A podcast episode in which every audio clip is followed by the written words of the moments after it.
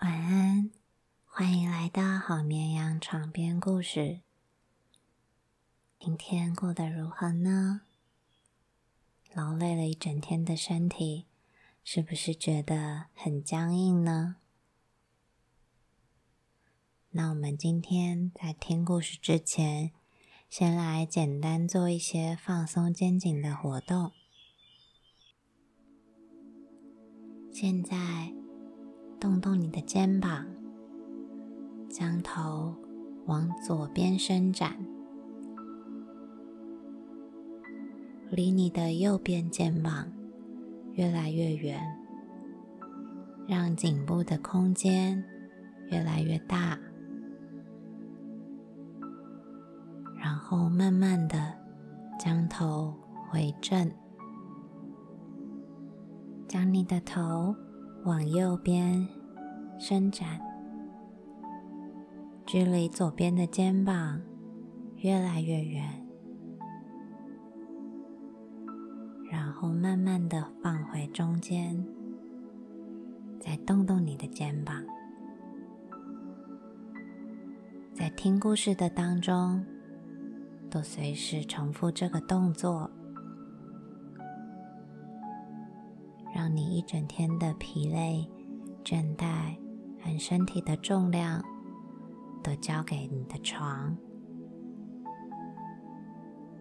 准备好了，我们就一起来听今天的故事吧。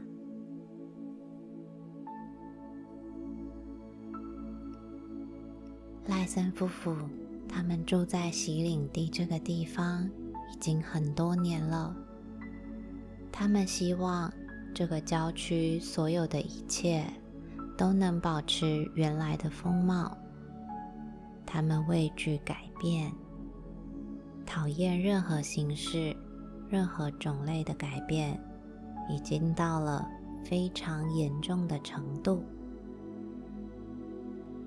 当位在拉金的那块土地出售作为老人安养院的时候，赖森夫妇。他们会跑去村议会抗议，质询住进老人院里的老人究竟是哪些人。他们参与的公共事务只限于土地重划这一块，在这一块，他们确实非常积极活跃。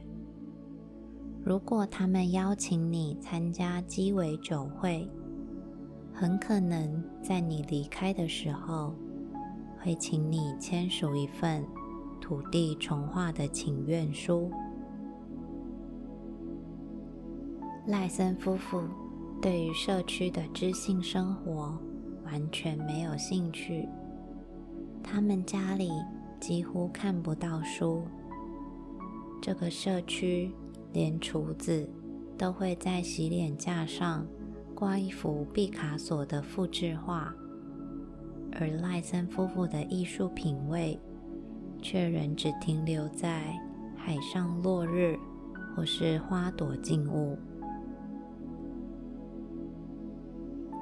唐纳赖森先生，他块头很大，头发很少，有一股直来直往的悍劲。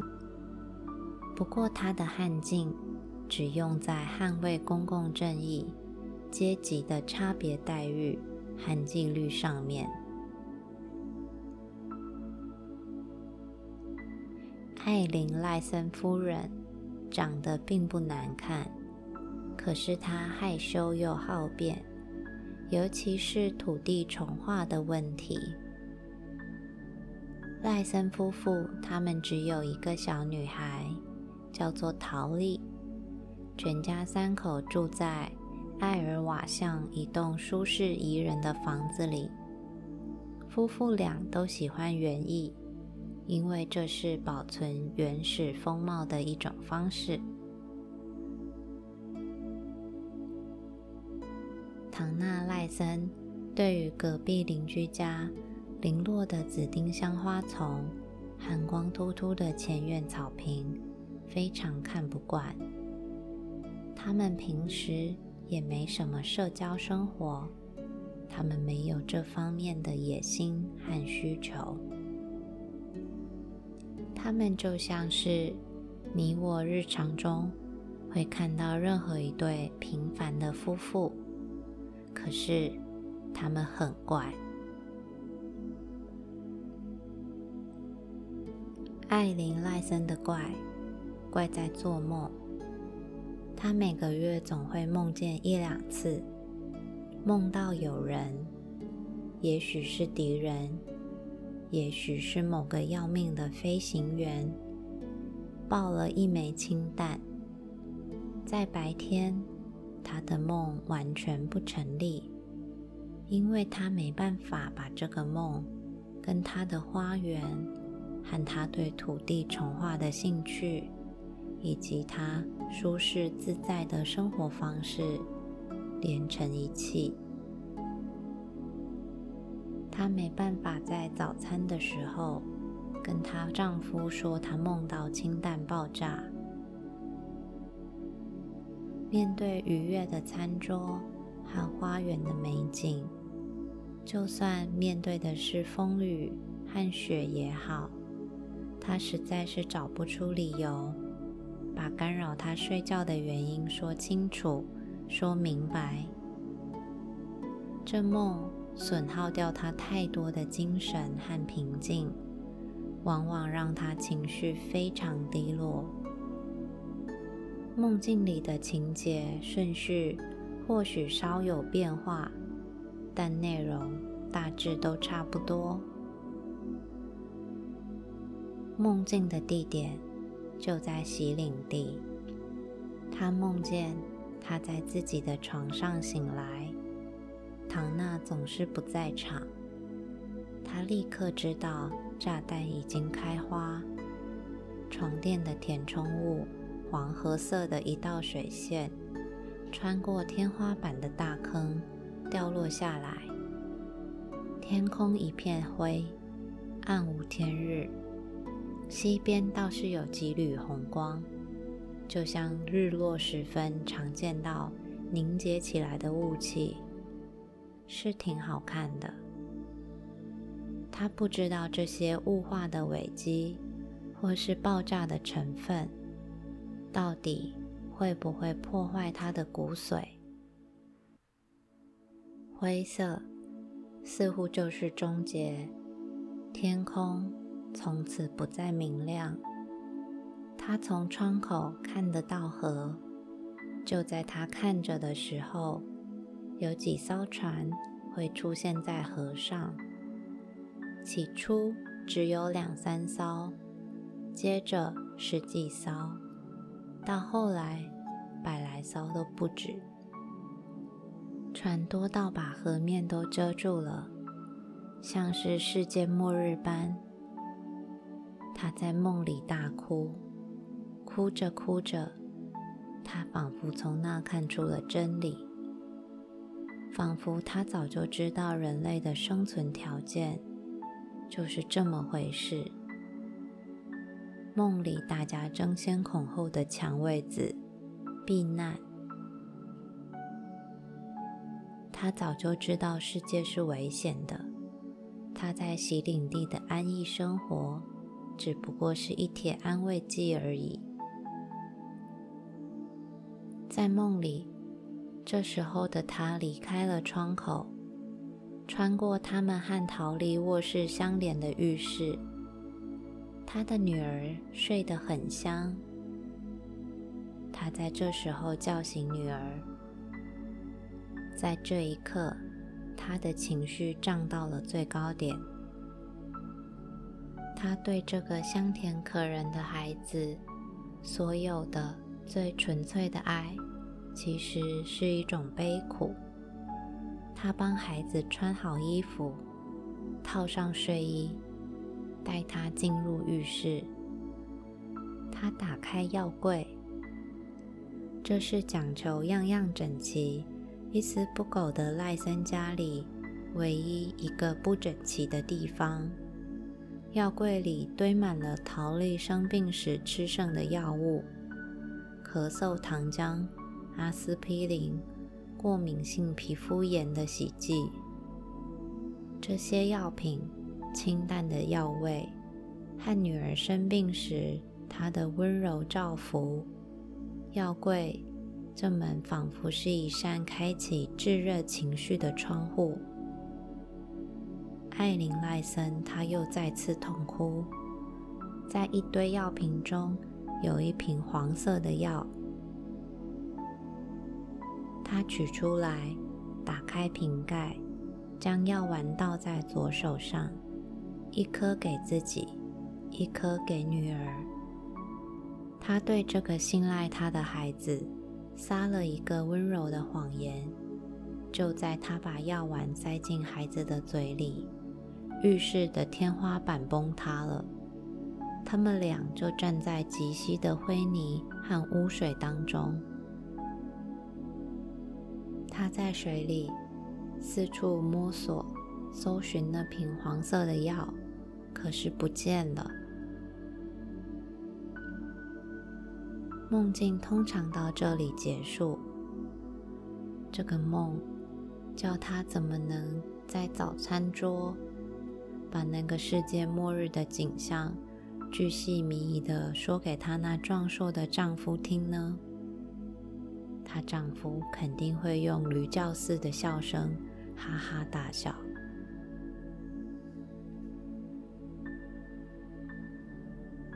唐纳赖森先生的怪，从他小时候就有迹可循。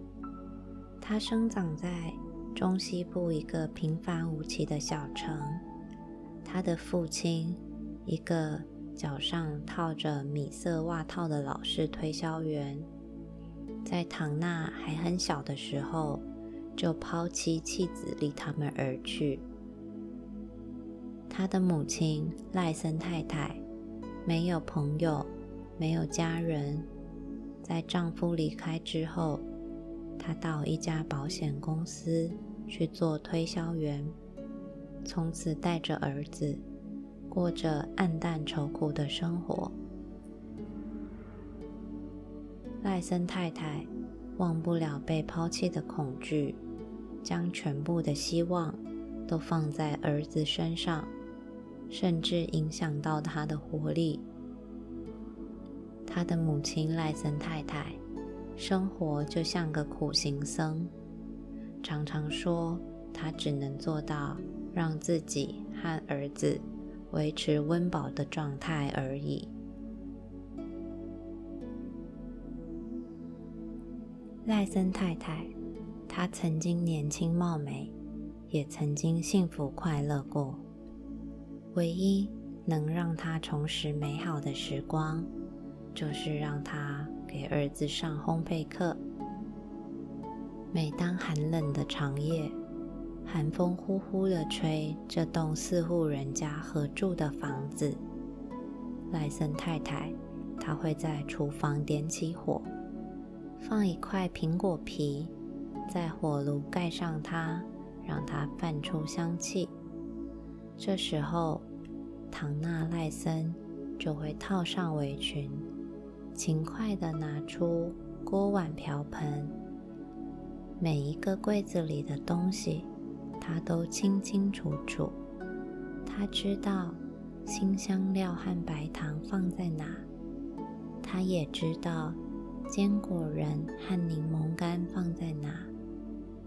等到工作完毕，他最喜欢清洗锅子，把它们归位。唐纳赖森超爱这段时间，因为在这个时候。经年累月蓄积在母亲身上的压力，似乎都甩开了。有什么理由叫一个孤单寂寞的孩子，在暴风雨的夜晚，在厨房里排拒这样一份安全感呢？赖森太太教导唐娜做饼干、做松饼、做香蕉面包。最后的压轴是夹着果馅的巴尔的摩贵妇蛋糕。等到全部都忙完，有时都超过了晚上十一点。赖森太太说：“我们今天过了一个很开心的夜晚，对不对啊，儿子？”这时，他会搂着唐娜，他会用手指梳理着她淡金色的头发。有些时候，即使唐娜已经长得很高大了，赖森太太还是会把她拽过来，坐在他的腿上。这些都是很久很久以前的事了。赖森太太早已过世，唐娜站在他的坟前，并没有十分悲伤的感觉。多年后，唐娜一个人住在纽约。春天的某个晚上，突如其来的一阵忧郁感冲击着她。强烈的程度，一如她青少年的时期。她不喝酒，不看书，不上电影院，像他的母亲一样没有朋友。他拼命想把自己拉出这片愁云惨雾，于是他想到了一个主意：去烘焙瓦尔蒂摩贵妇蛋糕。他出去买材料，抱着羞愧的心情，在这栋没电梯的老公寓的厨房里筛面粉、敲坚果、切柠檬干。等到调面糊的时候，他觉得心里的忧郁都蒸发了。等到把蛋糕放进烤箱，两手在围裙上擦干。他才发现自己又成功的把当年在暴风雨的夜晚，在母亲的厨房所感受到的那份安全感找回来了。蛋糕烤好，他撒上糖霜，吃下一片，剩下的全部扔进垃圾桶里。往后再出现同样的困扰时，他坚决抵挡做蛋糕的诱惑，但不见得每回都做得到。就在他跟艾琳结婚之后的八九年里，他至少做过十个蛋糕，每一次他都小心谨慎。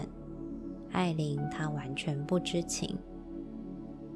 你说他一个两百六十磅重的大汉，怎么能在早餐的桌上？向艾琳解释到，她那一脸倦容，是因为做巴尔的摩贵妇蛋糕到凌晨三点，而那个蛋糕早已经塞进了车库了呢。有一件事倒是真的，一天夜里，艾琳赖森又已经进入梦乡。当她醒来的时候，发现丈夫不在床上。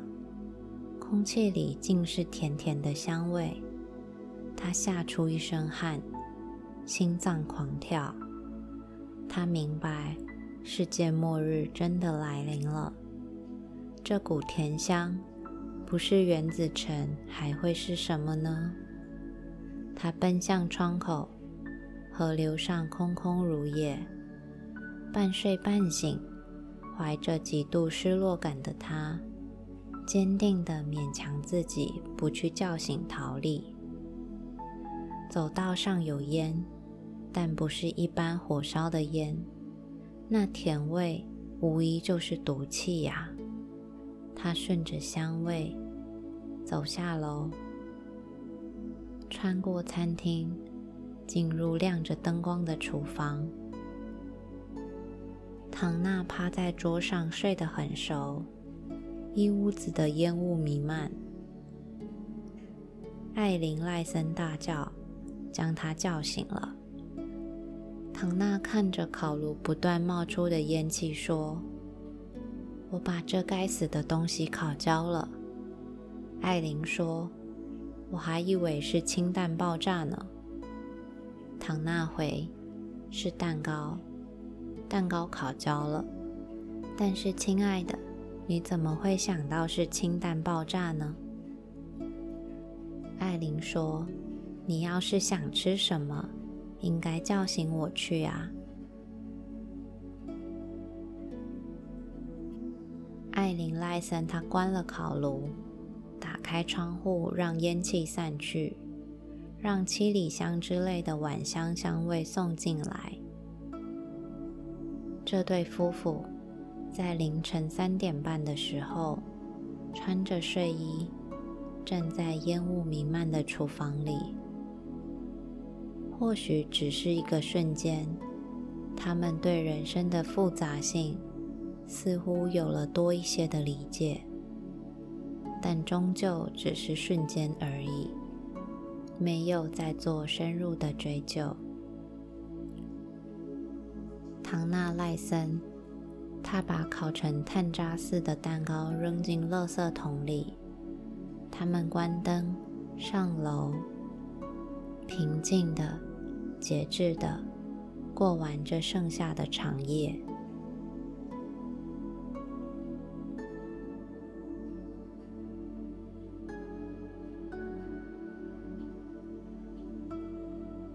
听到这里。你是否已经有了浅浅的睡意了吗？那我们就说一声晚安，祝你一夜好眠。